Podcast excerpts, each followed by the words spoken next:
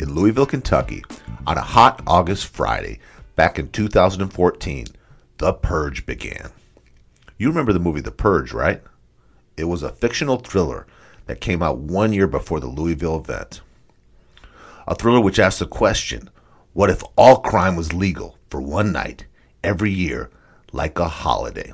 Literally, all crime murder, theft, property damage.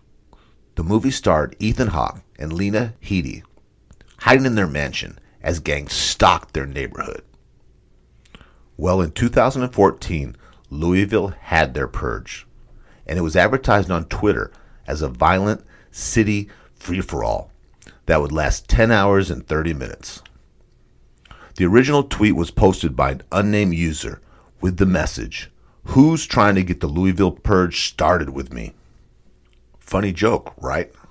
But later, other posters joined in, like Jeremy Dougherty, who tweeted promotional posters of the film, with Louisville photoshopped into the title. The tweets claim these purge posters have been found all over the city. That same day, a Redditor user with the name of mbrit74 created a Louisville Purge megathread and attached it to an official Louisville subreddit where people started messaging each other about the upcoming violence. Later that night, a popular online magazine, Thought Catalog, published a live blog, which included reports about increased violence, explosions, and gunshots throughout the city. The next day, the Louisville Purge got picked up by Gawker, who called the Thought Catalog article a fictional account.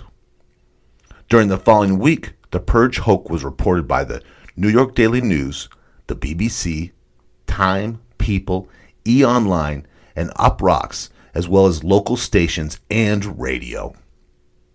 The Louisville Purge may have been fabricated, it may have been a hoax, but the reactions, the money lost by the Louisville businesses was very real.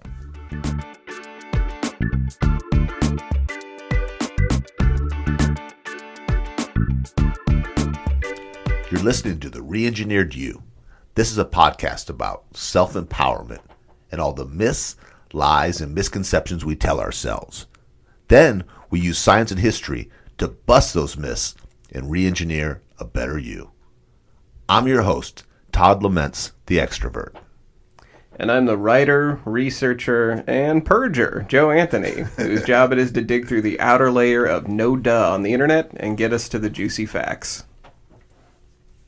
In the AMC's show, Mad Men, Don Draper has this to say about how commercials dictate our perception of love. The reason you haven't felt it is because it doesn't exist. What you call love was invented by guys like me to sell nylons. You're born alone, you die alone, and this world drops a bunch of rules on top of you to make you forget those facts. Don Draper is a cynic, no doubt. But there's no denying that marketing, Disney, and Hallmark have influenced our expectations of romantic love. And if you don't believe me, watch the Facebook feed of all your single friends when Valentine's Day rolls around. Today, our topic is all about how Hollywood and marketing have colored our perceptions. To do this, we're busting three big blockbuster myths. Myth 1 As irrational adults, we can all separate TV from reality. There's no way commercials or movies are coloring our perceptions, right? Myth 2. Well, at least we have an idea of how successful we should be. We live in the real world, so we must have a firm grasp on how much things cost and what our family structure should look like. And myth 3. Well, at least we know what we want in a partner. There's no way our most fundamental need for human contact has been skewed by Hollywood, right? But first, Joe and I are going to reveal when we first started noticing our own perceptions being skewed and how it dealt a blow to our ego. Well, I want to talk to you about why we did this episode to begin with. Um, TV, Joe, was my first true love. Yeah. like any good American. Um, when I was a kid, it was perceived that TV was bad for you You know that it rotted your brain. I was about to say those exact words. so you heard that in your in your childhood too. yes, absolutely. Now, a lot of my friends now, some of my uppity friends will say things like, I don't watch TV. And my even more uppity friends will say, I don't own a TV. Mm-hmm. But I'm quick to remind them that staring at a screen of YouTube videos all day is the same thing. Yeah, not owning a TV is high and mighty until you see them surfing Facebook all day or playing Farmville all day. Then that goes right out the window. So they fit, figured out a way to fill that content time. Right. Yeah, there's always something. Um, for me, TV was very powerful. Um, it taught me how to interact with my friends. It taught me what the perfect family structure with is loving dad. Um, apparently, no bill problems. I've never seen a TV um, sitcom with any bill problems. Yeah, they don't they don't show like the overdue bill or envelope in the mail. Like that doesn't happen often on sitcoms. What were you telling me about Friends? About them living in New York City and having these.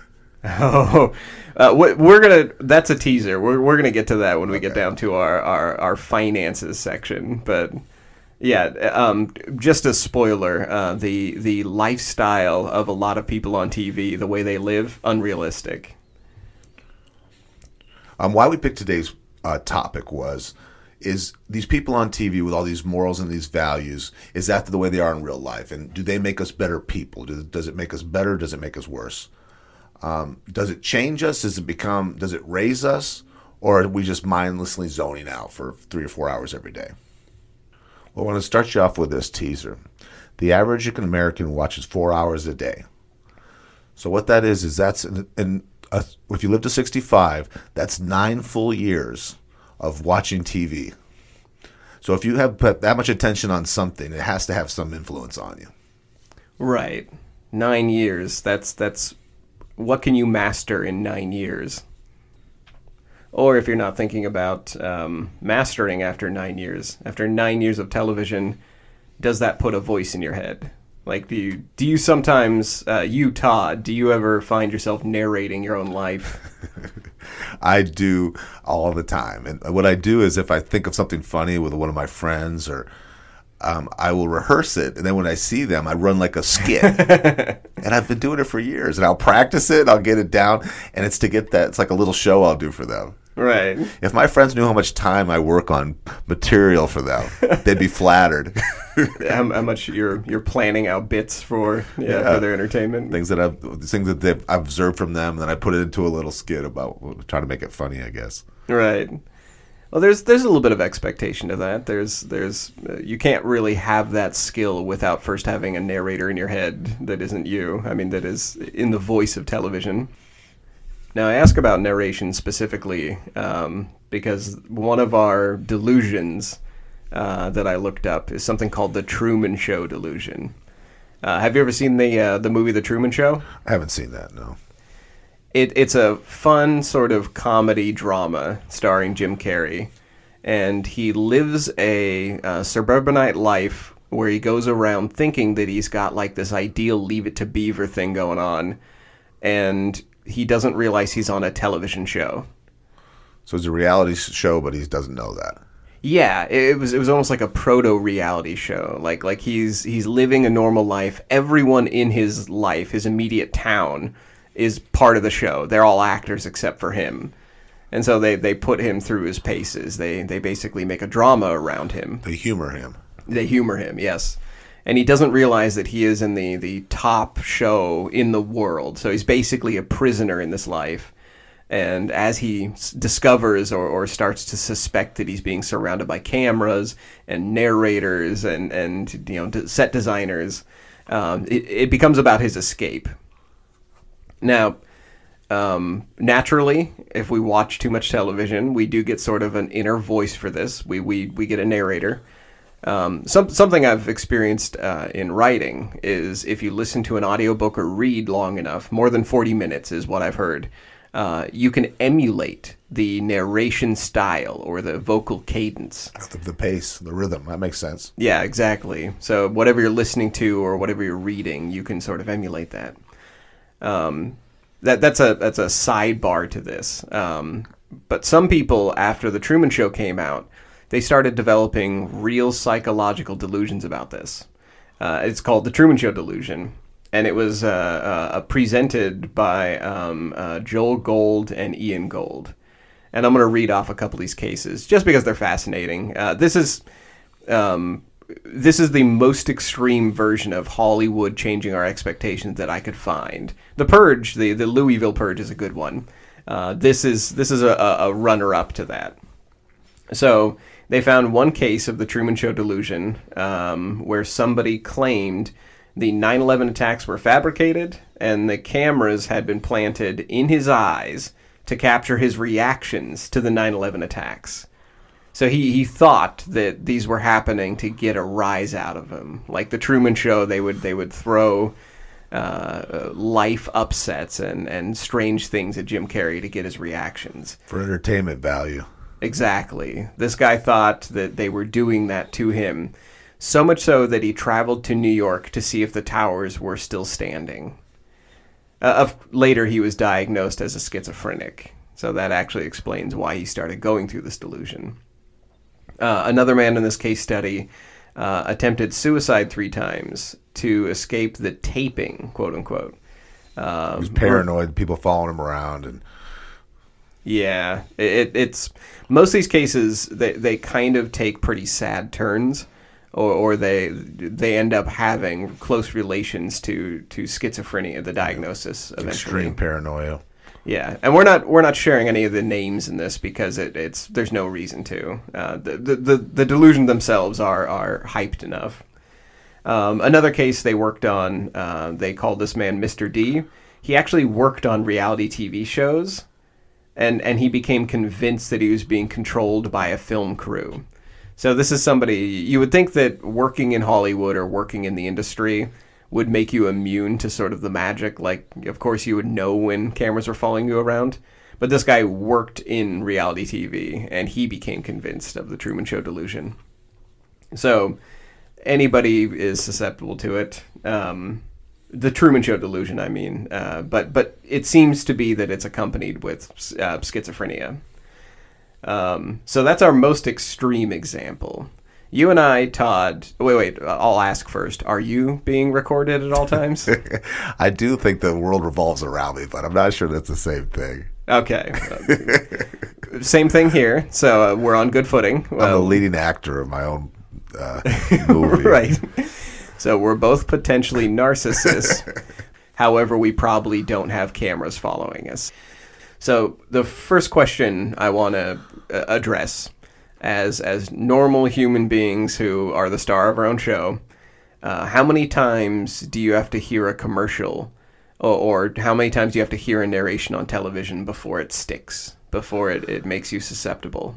I was just thinking about this today because I'm thinking, why do Coke and Pepsi still have to advertise and pay for uh, room on shelves in stores?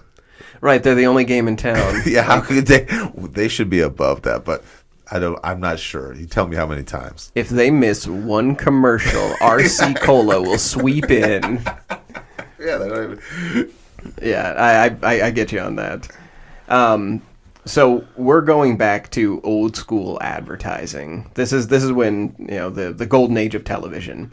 Uh, they came up with something called the rule of seven, and the idea is uh, if you run something past a viewer's eyes seven times uh, or more, generally uh, um, you will catch their attention enough to where it becomes actionable to where somebody will actually think when they see like if i show you a, an arby's commercial seven times then you might actually consider stopping if you're passing by an arby's.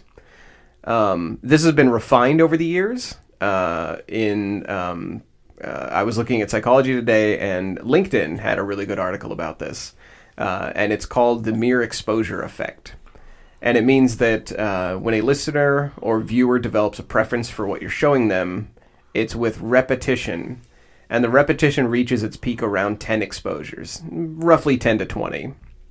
Um, if you overexpose them, you ever you ever see a commercial that just you've seen it too many times and it starts killing you, like it bothers you? Absolutely. My foot. There's some of the football commercials with they were funny about the first six times, Yeah. and now you just you just yeah you want to turn the TV off when you see them. Could you make a list of the annoying ones for you so I can just have them on repeat?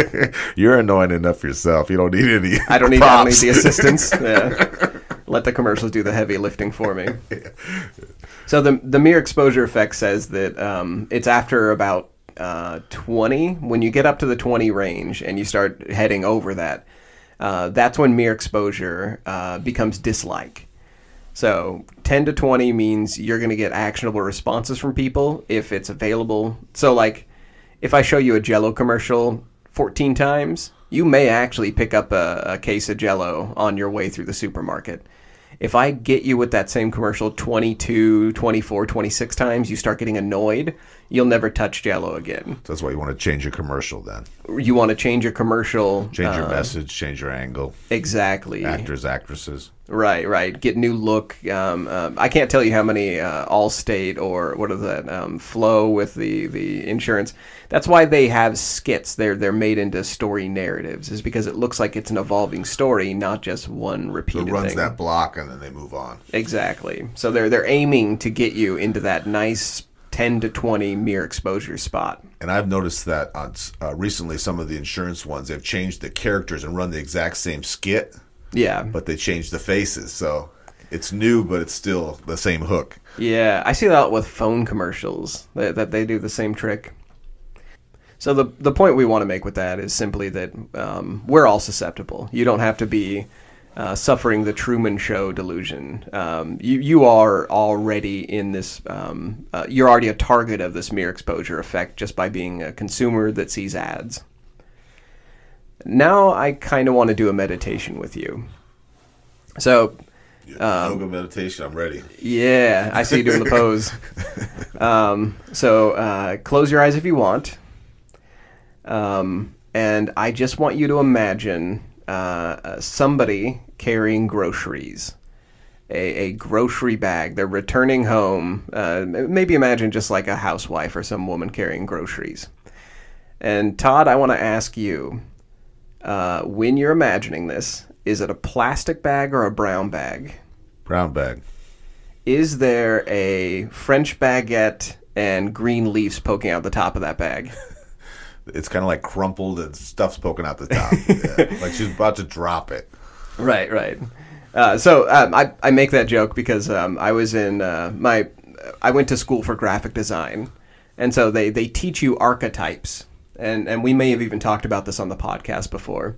An archetype is basically a, a, easy shorthand, like it, it's it's the the uh, expectation brains jump to when you're talking about stuff. If I say the word librarian, everyone has the same image roughly in their head. The glasses, the hair up in the bun. Exactly. Yeah.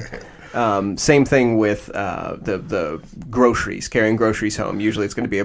You, know, you can see this in movies, by the way. You watch movies, you see somebody coming back from the store. Almost always, it's they're carrying a brown bag. Uh, it's got leafy greens poking out the top and a French baguette. Like like they literally teach uh, people in graphic design to draw archetypes to tap into that. Um, now, real quick, same game, uh, same same meditation. I know I'm not doing the, the meditational chant correctly. Uh, I want you to imagine France. Did you just think of the Eiffel Tower? Yes. Okay. uh, now imagine Russia. I'm guessing your mind either went to sort of a big brutalist concrete building or a frozen tundra. I'm a Siberia guy, so Okay, a- there we go. ladder.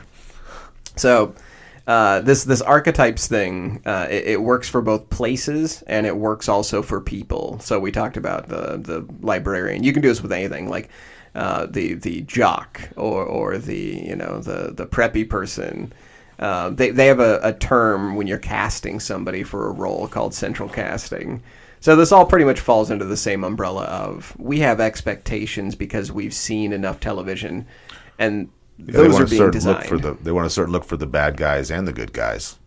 Yeah, It- it's it's certain voice, a certain attitude, a certain energy.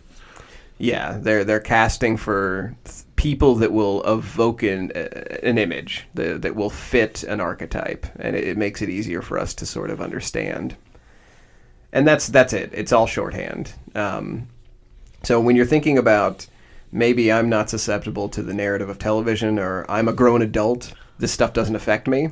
It already has. It's it's we key off of archetypes. We hear the narrative in our heads.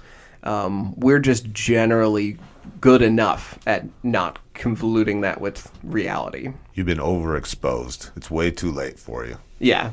Oh, me specifically, it, I, it's way too late for me, Todd. I, I already think in movies and archetypes. So, uh, for the rest of you, save yourselves. the good news is, I am not the only person who thinks in these movie terms. Um, in fact, the sounds like most of the city of Louisville also thinks in movie tropes and, and movie archetypes. They did. And they bought in for that weekend. Um, we're going back to the story that we began with The Purge. the Louisville Purge. Well, many games and parties were skipped because people heard about this, and a lot of local businesses lost money. There was even rumored to be a giraffe on, that was set loose. Oh, was there actually a giraffe? There wasn't. Oh, oh, darn. There were two murders that were blamed on the purge and reported that they were because of the purge. Later, they were found to be unrelated. But high school football games were canceled. Uh, the Kentucky State Fair was going on, and the attendance was very low. So there's a loss to all the vendors and everyone who set up there. Oh, wow. Yeah, bowling alleys were closed. A huge cost to all the emergency services, the fire department and the police department. Oh, naturally, people were calling for purge services, right? Now, Joe, you can't put a dollar value on how much stress this caused to all the locals. I, when you first read the narrative, I was thinking that the purge, that this was just sort of like a little kid prank gone wrong, and it just got reported a lot. So this this had real economic ramifications. Absolutely. So that whole weekend, all the imagine all bars, restaurants, movie theaters were either closed or they were h- half a capacity. Wow, that was a preclude or a, a prelude to uh, COVID. Exactly.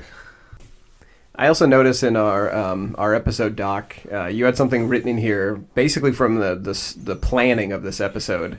Uh, you had written something about the Cosby Show versus Married with Children. Oh, I, I got to ask about that. okay, when I was a kid, The Cosby Show was the number one sitcom. Everybody watched it every week. Oh, sure. You talk about school the next day. People went to work about. Now it's an African American African American family with two doctors, perfect, gorgeous kids. Mm-hmm. But there was other show that was a big hit show on this new network called Fox at the time. It was called Married with Children, and it was a shoe salesman, white trash. They talked about sex and drugs and smoking, infidelity. There was um, weight shame, and it was the most inappropriate show. Right.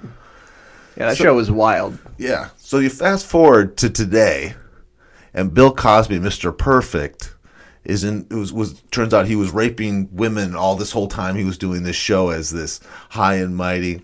You know, he's on TV talking about other comics who swear and this and that, judging and Right. He turns out to be a, a sex crim in, in sweaters. Yeah. and all the married with children. There's a um, there's a whole bunch of actors and actresses on there are still acting and still relevant and still on hit shows today. So I just think that's so funny because they're just so, so polar opposite. You have this Oh. white trash poor family with no morals, and then you have this uh, African American high value, high educated. Right. Yeah, and, and the the married with children. I mean, uh, um, uh, yeah, Ted is on Modern Family or some other show like that. Uh, uh, Peggy, the the wife, she's been in several shows. I mean, she was in Sons of Anarchy. So you're right. They all they all went in to have a really good career. So this is kind of perfect. Um, since we're on the subject, do you want to talk about uh, how Hollywood changes the perception of family dynamics? Yes, the perfect family Right. that we can't emulate in real life. Yeah, we, we all want the Cosbys, but we will settle for Married with Children as long as it's Our life resembles married with children. Yeah, yeah I, I think more people relate to that in The Simpsons than than anything. I mean, I, I think we're uh, my friends at least when I talk to them, they they all relate to The Simpsons, their own family more. What about the Brady Bunch? There's three kids from one the mom, three kids from the dad, and they just blended together perfectly. Right, they all got along. I've never seen that. Blended families are battles. yeah, one of them would have been in prison. Like like they, one of them they don't talk to, they don't show up. Uh, yeah, one of it would it would be a mess in real life. You notice they never talk about their ex mom or dad either. Yeah, it's because they both murdered them. They- they- There's there's a big backyard, and there's a reason for that. So uh, let's let's talk how Hollywood changes family dynamics. Um, but well, first, let's talk Turkey, um, because you can't really have a family dynamic without having a place to put the family. Uh, and most hardships in families, and most divorces are entirely centered around money. So Bankruptcy and divorce are go very well together. Yes. Um, so let's talk about how much these people on TV are making, or at least how much uh, their environment is implying. Because I don't know about you, but when I was watching TV as a kid, I would look at the the apartment and the living situation of the people on TV, and I would compare it to my own, like my, like my family, the way we interacted. A lot of it was uh, based on our house, like you, you can only run so far if you have a small house. Like if somebody's annoying you, you can only get like one room away. Or like me, a small apartment. right? Yeah. You have to. You, you, everyone is going on a bike ride if anybody is fighting. Like everybody has to scatter out of the house. Um, so the the amount of misery based on on where you're living, uh, where you're living, that that that comes into play.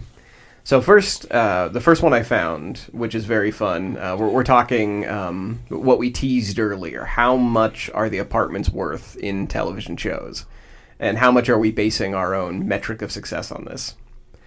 Uh, you've seen the show Friends. Oh yeah. I think everyone has. I don't think I can act that, ask that question uh, um, legally. It's kind of like swearing on a Bible. They they go to court and they say, "Have you seen the show Friends?" Now now swear on this. Um, Monica's apartment, the the main apartment that they all hang out in, uh, according to uh, this is the uh, Corcoran Real Estate Group. Uh, they estimated that house in Friends or, or the the apartment, if it was rent controlled, would be four thousand five hundred dollars a month. Not rent controlled, meaning just open market, would be seven to eight thousand dollars per month. Holy cow! It's Manhattan prices. It is, and NYC. After I looked at this uh, this rating, this scale, I went back and I watched an episode, and I thought, "Oh my god, that is an um, it's a huge apartment." I didn't think about that, like the square footage and like the multiple bedrooms on one wall and like the the setup of it. It's it's a massive space for like two or three people. in their twenties. Yes, that's. I'm so glad you said that, um, because they're all starting their careers. They're all young, and when they start the show, uh, Monica is a chef, Rachel is a waitress, and those are the two main breadwinners. So like, but for an eight thousand dollar house payment, you need to be the anesthesiologist, radiologist, or a dentist. yeah, you need a technical job. An you can't attorney or something. yeah. And when I say chef, in the start of the show, like later on, she ends up being a, an amazing chef. Like she ends up owning a restaurant or something like that. But at the start of the show, she is not a, a head chef. She's like a line chef. She's a cook. She's a cook, and and the other one is a waitress. So they're they're sitting in a very minimum four thousand five hundred dollar apartment on a chef, and that that kind of retooled my expectations just hearing that. I, I went back and I thought about as you know like young Joe sitting on the the carpet watching TV, and I'm thinking, why are we so miserable? Like, why is our house such a dump? Right. It's like, oh, right, because people on TV have amazing apartments. Like they, they don't even But in real life, they couldn't afford to pay the utilities or live in this building. Right, exactly. I'm setting my expectations based on somebody else's living accommodations, uh, when in reality, there's no way they could afford it. Like, like of course, you know, my family can't afford a, a good place. Why would I expect them to in Manhattan? And you notice they're never at work. Yeah, They're always off all together at the same time. right, How realistic is that? There's not that work hangover. We all have that work fatigue. right. You never just see an episode where the friends are all just sitting there too tired to talk, Like, Complaining they- about work. yeah, that'd be a very boring episode. Asking to borrow 50 bucks because get paid on Thursday. Yes. Real life. So I've, I've got a, a, another one for us. Um, the Simpsons. Uh, I went after this one. Uh, well, I looked into the research behind it because I wanted to know because their their house kind of looked kind of dumpy. Like it, it's cartoon, it's drawn in, it's goofy. It's supposed to look like they make jokes about how cheap their house is sometimes. Um, I was talking like a blue collar, basic house. Working working man, working woman's house. Exactly. That, that's a really good way to put it, and, and that's really what Homer is. He's he's a working man. You know, they they they both work steady jobs. Um, so I I found online somebody had paused the episode right where Homer Simpson has his pay stub out. And so I, I first thought I was going to have to find, you know, everybody there. The internet has already done all the work we would ever have to do to find the finances. Um, so uh, I, I, expected someone to estimate how much Homer makes. A, a, nuclear safety inspector or plant position like he has. It ended up being something like 75 to 80k a year. But we don't need that. We don't need to do the math because it turns out the show just tells us Homer Simpson makes 11.99 an hour in in season 7, which comes out to be about $24,000 a year and with inflation that's about 37k a year now. Um, their house is estimated by Movoto Real Estate to be worth 289k. so, uh, so a, a three hundred thousand dollar house uh, when Homer Simpson is the main breadwinner at eleven ninety nine. Doesn't work. I can already tell you. Yeah, can't afford it, and then a wife and three kids ain't happening. Right, a wife, three kids, and all of the hijinks they go through, like all, all every episode. yeah, that's exactly what I was thinking. Like like broken bones. Homer's had like three heart surgeries. Yeah. Every episode involves like major property damage or them doing something that just incurs incredible financial costs. And with a son like Bart, you would miss some work. You, yeah, not just miss some work. Bart is basically just property damage walking. So it so the the, the, the short uh, um, answer here, like the, what we're trying to get across, is do not set your um, your expectations for your house or your environment based on television because you will be disappointed. It's so unrealistic; it's not even fair. Yeah, that's a really good way to put it. These are people who are too pretty, too much time on their hands, and no bills. Yeah, they, they're they're they've got money just under floorboards or something. Like there's yeah, the the, the friends. The, the, the people from Friends, they've got like gold doubloons buried or something. So uh, our next question is okay. So the houses are unrealistic. What about the family unit itself? The whole idea of like the family structure. I, I don't want to bore everybody um, with our with our podcast, so I'm going to be real quick about this. Um, but I went digging. I wanted to know this whole um, uh, the nuclear family structure, the history of it, uh, where we came up with the idea of that. Um, and it gets very swampy and convoluted very quickly, even for somebody who's used to doing convoluted research. I ran into a lot of things like articles about religion and Catholic structure and like church structure. Like it, it a lot of the family structure that we see today a lot of it has a lot of Puritan and religious uh, beliefs uh, uh or or practice. Faith, a lot of it, background, Christian background. Yeah, exactly. Um, and a, a, lot of it also comes down to um, what's financially feasible, uh, industrial revolution. Like it, it really ties back to everything. Um, but the number one indicator I could find, the the one consistent uh, um, metric for what a, a nuclear family looks like is Christmas. So, Todd, I'll, I'll phrase this as a question. Uh, when you imagine uh, Christmas with the family, what are your expectations? I, I can tell you, it's right in my head. So you have mom and dad sleeping in. Okay. And the kids wake mom and dad up, and they're kind of tired. And they go downstairs. So there's two kids, there's a dog, and mom and dad, and there's all these presents and food right. and excitement, and everyone's in their pajamas, and everybody's happy. Perfect. That that is a perfect picture of a, a nuclear family at Christmas. Uh, how about um, uh, Christmas evening? What does everyone do during Christmas evening? There's we're uh, making gingerbread houses. this is so unlike how I grew up, so I'm yeah. laughing right. But that's how I see it, like a Christmas story. You know, they're decorating the tree and they're drinking hot chocolate. Everybody's all lovey-dovey. It's this big love fest. Yeah. I, I, you, you said it just there. The, the, the perfect answer is this wasn't my family, but this is what I imagine, and that's uh, same with me, same with you. I think a lot of our listeners are going to be the same. That you had something similar to that, that your family tried to make that image work, but it, it But there, there's um, there's a real history behind this. Why we have that image in our head. Why we copy that and paste it. Kind of like when I asked you about the the baguette. The the you know what does somebody coming back from the grocery store look like? What does Russia look like? What does France look like? What does Christmas and family look like? Are similar. We've got these stamped in our heads, almost like like they've been photoshopped in to our brains for what does a nuclear family look like and it, it really just comes back to christmas like like the research i could find it, it's just so eh, arrows pointing to it um, so we're going to go really quickly through the history of christmas and why it wasn't a nuclear family holiday until it became branded and i mean that in a real sense i mean like really right? literally monetized branded and and stamped into our brains um, originally, uh, um, Christmas was Saturnalia. It was a, a drunken hedonistic party where peasants and slaves commanded, um, you know, Greece and Rome for a month. Uh, and then during the Middle Ages, it became winter solstice, which again was basically a drunken carnival, kind of like Mardi Gras. Spring break for poor people. oh my God! Yes, no, absolutely. We yeah. let the peasants and slaves run the city for a month. They used to know how to party back those days, man. Oh, totally.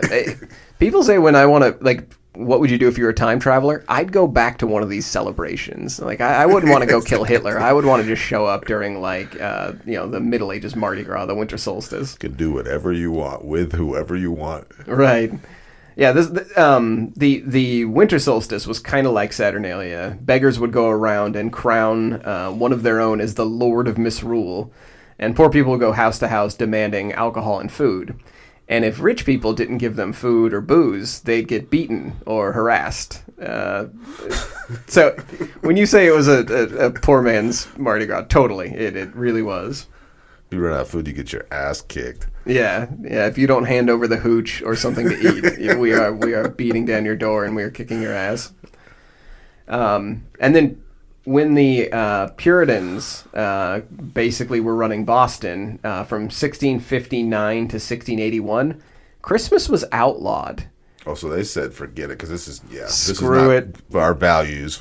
Yeah, that's exactly right. So, so it's so funny now to think that you know Christmas is a very much a Puritan holiday now. That like you know keep Christ in Christmas. Christmas is holy. Christmas is pure. Uh, no, it wasn't. the Puritans literally outlawed it, uh, you know, from 1659 to 1681. It was a drunken, poor man's uh, uh, uh, revelry, and then they outlawed it. And that wasn't a thousand years ago. That wasn't that long ago. No, no, that was pretty recent. Uh, um, then came uh, Washington Irving, uh, and he appealed to people's sense of peace and warm heartedness during the holiday. He kind of reimagined Christmas as a whole.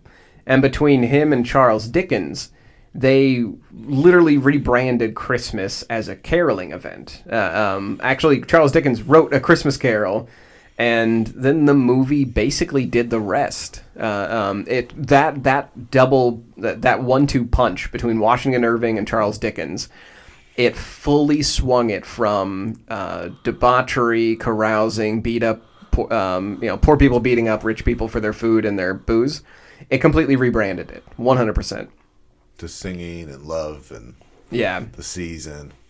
And then the, the final blow that turned Christmas into uh, the nuclear family uh, postcard that it is now. Um, and this I got from a great Mental Floss article. I, I really think everyone should look this up. Um, it's a Wonderful Life. Uh, Have you seen It's a Wonderful oh, Life? Yeah, yeah. It, it's the, the old Christmas standard. It I, I really believe this. I think that movie did more to set into concrete – the family structure of America than anything else. And then every Christmas movie followed suit.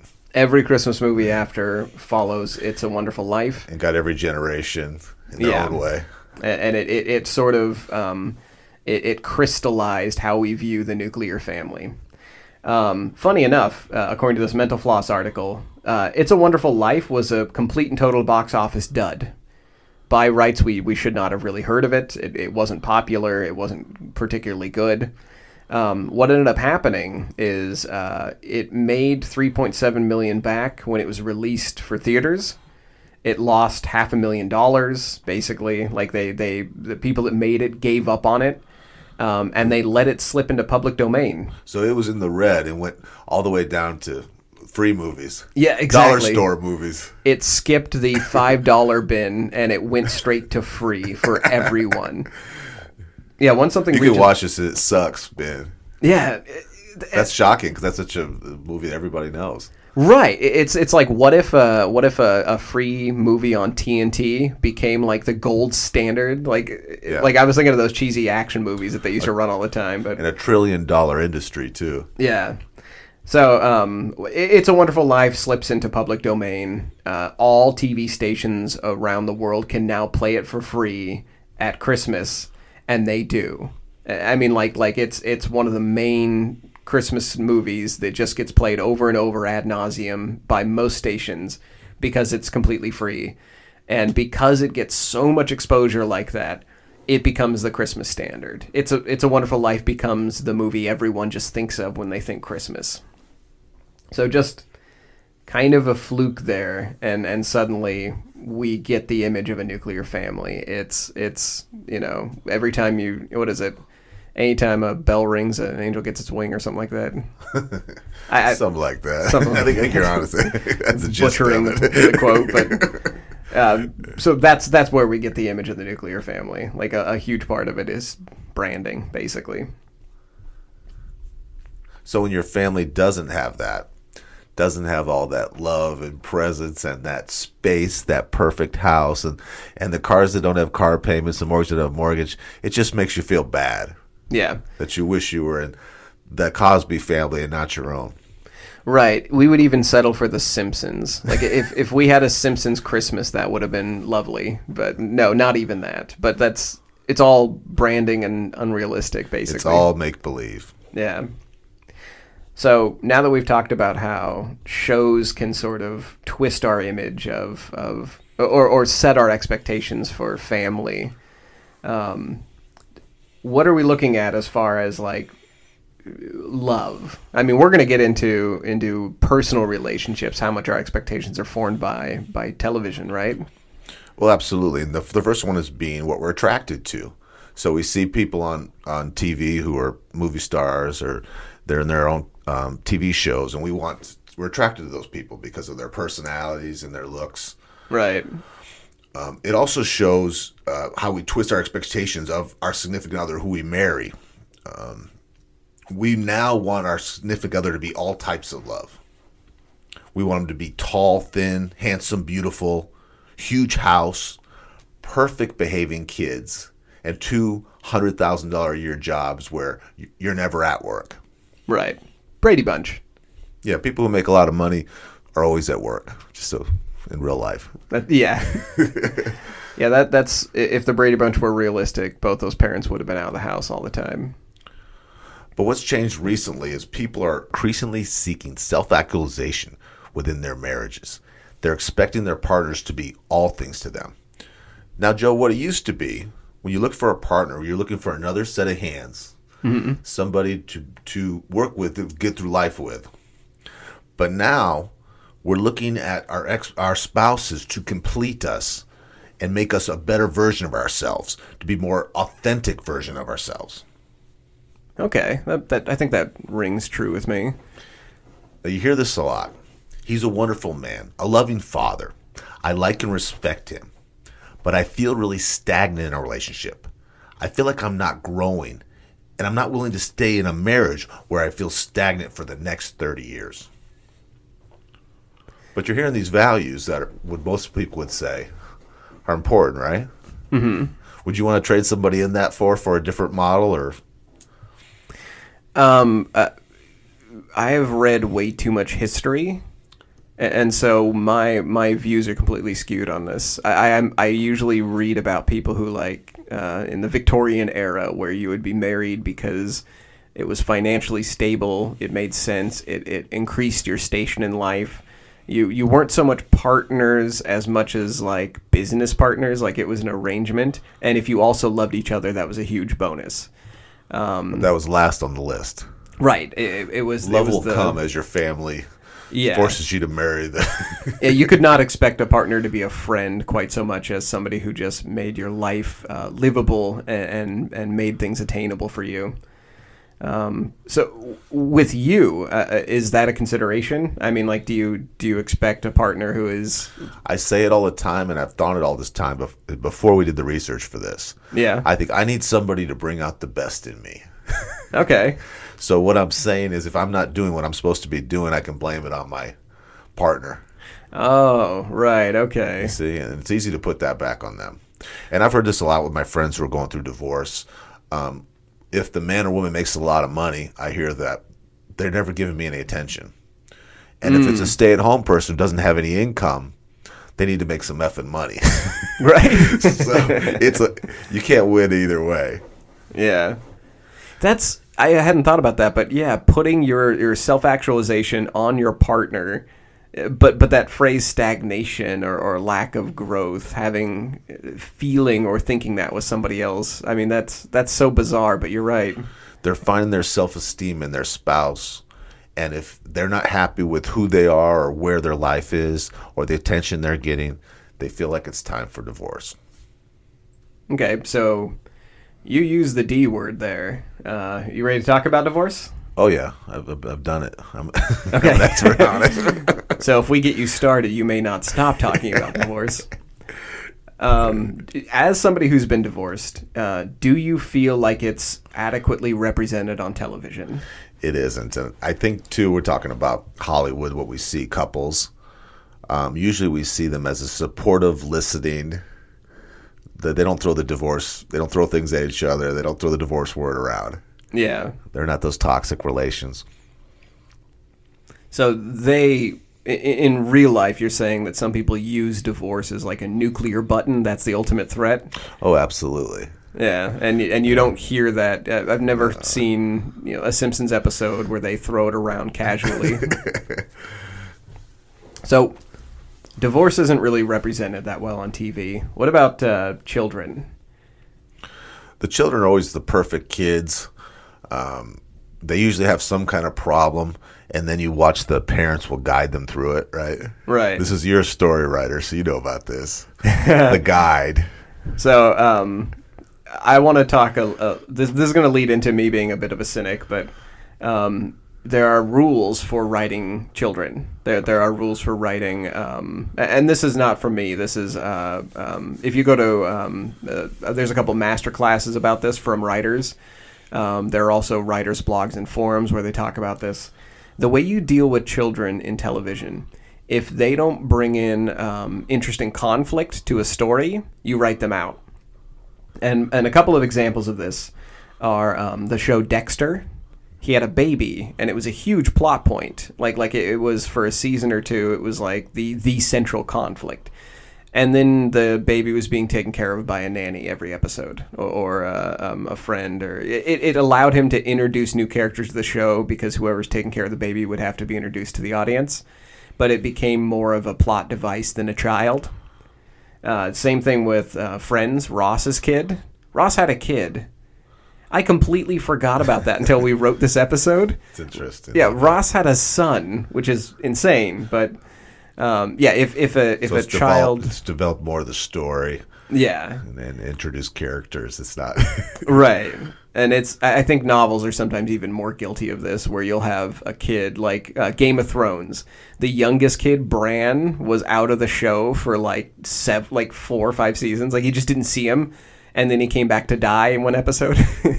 but they have to have something going on with them that is a major cause, pain.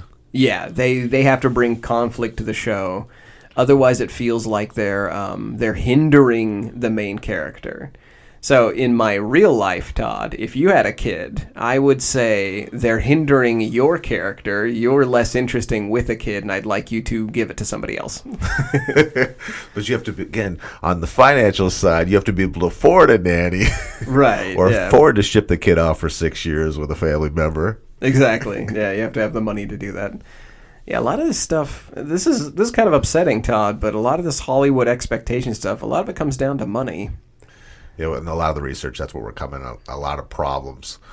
That's the root of all of it. It's not evil, it's finances. Right. Everything is a, a balance hinged on money. No, you can't have Hollywood expectations for anything. Like Hollywood sets us up for these expectations. The only answer for any of them is money. You want a better house. You want uh, the nuclear family structure. You want all this stuff to work. It, it's money.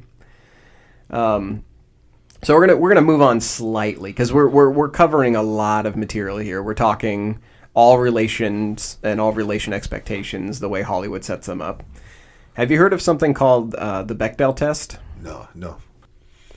So we're talking about um, now. We're going to transition to um, uh, women being represented in, in television and film. Uh, this came out of a, uh, a cartoon that was uh, made by Alison Bechdel in 1985, and it was out of a comic strip called uh, Dykes to Watch Out For. And the test was just sort of like a, a, a snarky, interesting way to um, to demonstrate that women are not represented well in most media. And the test was: um, Do two women have a conversation with each other in a film or show? And it's not about men, like it's not about the other male characters. So they're having a, a valid conversation with each other. Oh, and they have to be named. There, there, there are like a couple rules to this, but they have to be two female characters with names or female identifying with names. Um, and this, this, there are other podcasts. There's actually one called the Bechdel Test, uh, another podcast about this. Um, but it, it just, we're talking like divorce isn't represented, children aren't represented, women aren't represented. Half the population is, uh, it, it's shocking. There's, um, there's lists online for how many movies don't pass this test. And there are some on there that are like female oriented or at least marketed to females uh, that no don't pass. representation. Yeah, that don't pass the test to represent women, which is ironic and kind of funny and sad. So, speaking of representation, um, I want to play a game with you. So we're gonna we're gonna talk Disney, um, because for my money, um, growing up, the the real standard for children's television was Disney and Disney cartoons specifically. So from 1937 to 1991, the um, the the Hans Christian Andersen run, where they were basing all of their uh, Disney on that. Um, we're gonna talk Disney princes because I, I remember um, Disney princesses are, are huge, huge, huge. Like they make all the money in Disney, and most people I think can name the princesses. Um, there's there's well, let's just go through a couple. Uh, how many can you name? Can you can you think of any of the princesses? that are coming to mind. Yeah. Um, something. Well, it's it's. I'll, I'll give you a hint. The movies are named after them. Sadly, that doesn't help. okay. we won't be treading into into uh, uh, anti Todd territory. I finally found Kryptonite. Um, so we've got um, Beauty and the Beast. That's one of the few that isn't named after her. She's Bella. Uh, and then we've got uh, Cinderella, Snow White, Sleeping Beauty. Um, I thought I had a princess in the name. Yeah, well, not not so much. No, no, they're just But they're just- princesses. They're princesses. Yeah, if they're wearing a dress and they're they're running uh, in They're general, frolicking. they're frolicking. yeah, most of them are either running away from something or somebody's chasing them, or they're running to a prince. Um, the the reason I wanted to bring this game up is um, uh, a lot of people complain about uh, female representation in film, um, but we start by having uh, young women watch princess movies from Disney, and I didn't think about this until um, somebody on a blog uh, was talking about this. I, I- found this in a blog, and they're like, "Hey, um, if you want to take a, a reverse Bechdel test." Name some of the Disney princes. Yeah, they show up for 10 seconds at the end. Yeah, they're That's not. they, they kiss and they're gone. They're these handsome, clean cut guys, but they get about a 10 second little blip. Exactly. Yeah, th- their their representation is is they are the force that the the female character is chasing after, like they're a prize. And they don't even have any speaking uh, lines. Yeah. We know that they are technically royalty because they are a prince. They're dressed nice. They're dressed nice, and we know they have money. They have a white horse. You can Right. see it. They're wearing it. Almost always they have a white horse. So, so our only real standards for uh, a male representation in, in Disney princess movies, which basically raises you know young kids, is uh, if you want to uh, you know if you want to get married, you're, you're going to have to uh, be a prince and be born wealthy. Um, so I'm gonna read these off just for fun, just just to make me feel slightly worse, um, because I didn't remember any of these. The only one I remembered was Prince Eric, who um, actually has a speaking role in The Little Mermaid, and you see him multiple times. There's Prince Ferdinand, Prince Charming. Now I, I thought that was a nickname, Prince Charming, uh, but that's his actual name. It's a real dude. Real dude, yeah. uh, Prince Philip, Prince Eric, and then Prince Adam. I thought Prince Adam's name was Beast. I literally thought Beauty and the Beast that that was the only like I I, I, I don't know. Yeah, why would his mom mar- uh, name him Beast? I was a dumb kid. I had problems. Um, and then we, we don't really count the, the post 1991 princes because that's when they actually started starring in, in the movies. We have Aladdin, um, Prince Naveen, uh, Flynn from uh, Flynn and uh, Kristoff from. Uh, oh wait, wait. Flynn wasn't a prince. I think he was a, a thief. But uh, we also get Kristoff and Prince Hans from uh, um, the. Oh man, I'm, I'm, gonna get dragged online. Um, the the one that was based on the Ice Queen. What was that one? Like Frozen. Yeah. Frozen. so when you find my corpse in a trunk, that's that the internet came for me. That's what Some happened. eight year olds got you. Eight year olds got me. Yeah, eight year olds, grown women. um, so yeah, we, we don't really represent uh, we don't represent in Hollywood anything that is inconvenient in that moment. We we put archetypes in place of something that we don't want to think about in that moment. If you don't want a kid getting in the way of your main character doing things, put the kid in daycare or or give them to some other character to take care of. If you don't want to think about how women are thinking or feeling in any given movie, just have the two women talk about a dude. Don't represent them. Uh, if you need a male character who is going to be uh, an attraction for the female princess, don't give him a, a meaningful name. Uh, just make sure he's wealthy and he has a position. Very generic towards the end. Right. So let, we let her really overcome do. all the obstacles on her own. She Yeah. Doesn't, she doesn't need a man's help. or, or she sleeps through the optical obstacles in Sleeping Beauty. So I kind of want to get into this uh, just a little bit. Um, we we talked about the the Louisville Purge and that it we, we kind of laugh like like the reason we started with that as a narrative instead of something more grim or serious or instead of covering the Truman Show is it would have been uh, it, it's it's more amusing to look at something like the Purge and say what a bunch of goofballs why would a city fall for a prank like that I'm, not that dumb. It wouldn't happen to me.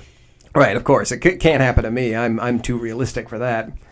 So, in your opinion, Todd, what have you fallen for? Like what what are what are some ways you've separated your perceptions from TV and, and how have you tried to get out of that trap?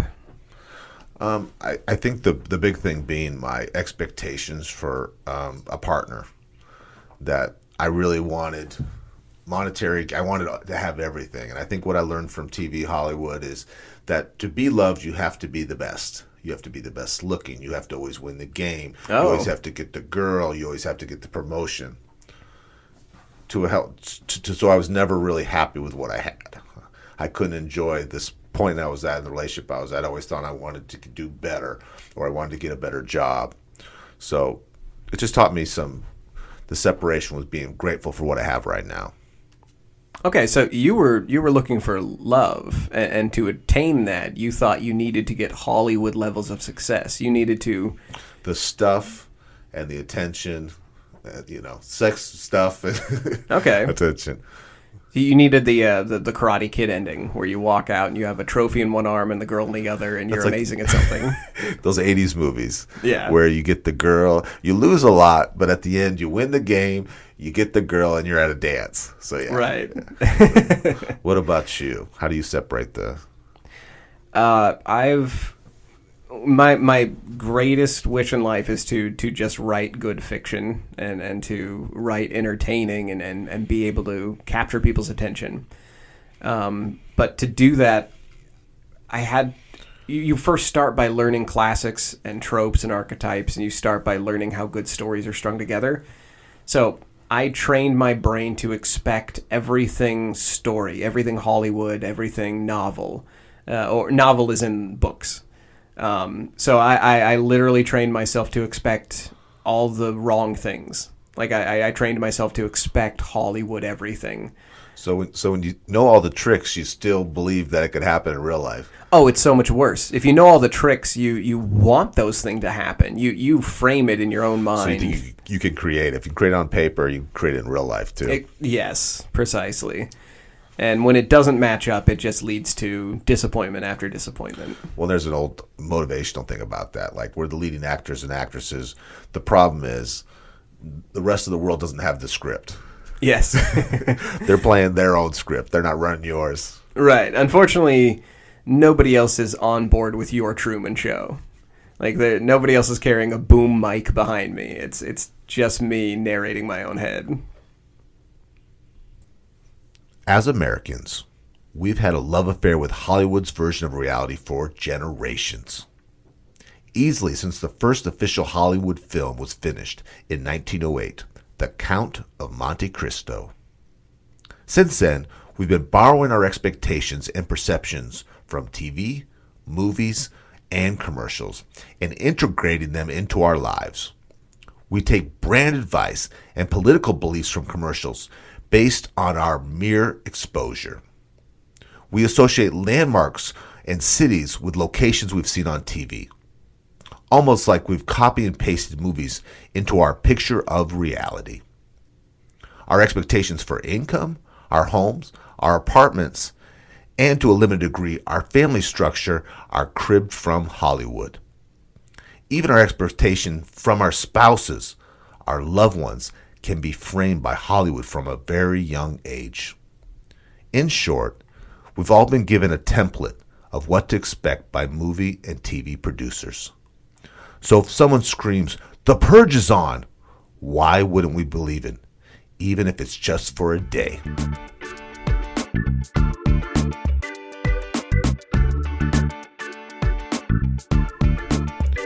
You've been listening to The Reengineered You. Thank you so much for listening to the show. You mean the world to us. We have a new episode every week.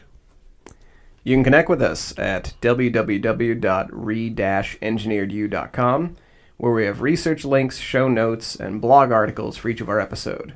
We appreciate speed, feedback, spirited debates, and purging advice if you have it. We're purging all other podcasts. That's right. We're not experts in anything, but we've got an opinion on everything. And speaking of opinions, I have a review here. If you want me to read it, Todd. Please, iTunes review. Five star. This is from JoJo Podcast Enthusiast. He says, Blown away. This was a well crafted and produced podcast, thought provoking and interesting topics, which kept me engaged the whole time. I can't wait to listen to the next episode. More of these, please. Thank you. We appreciate your kind words. It means the world to us. And if you want to leave us a review, we will read it uh, eventually. we have a list.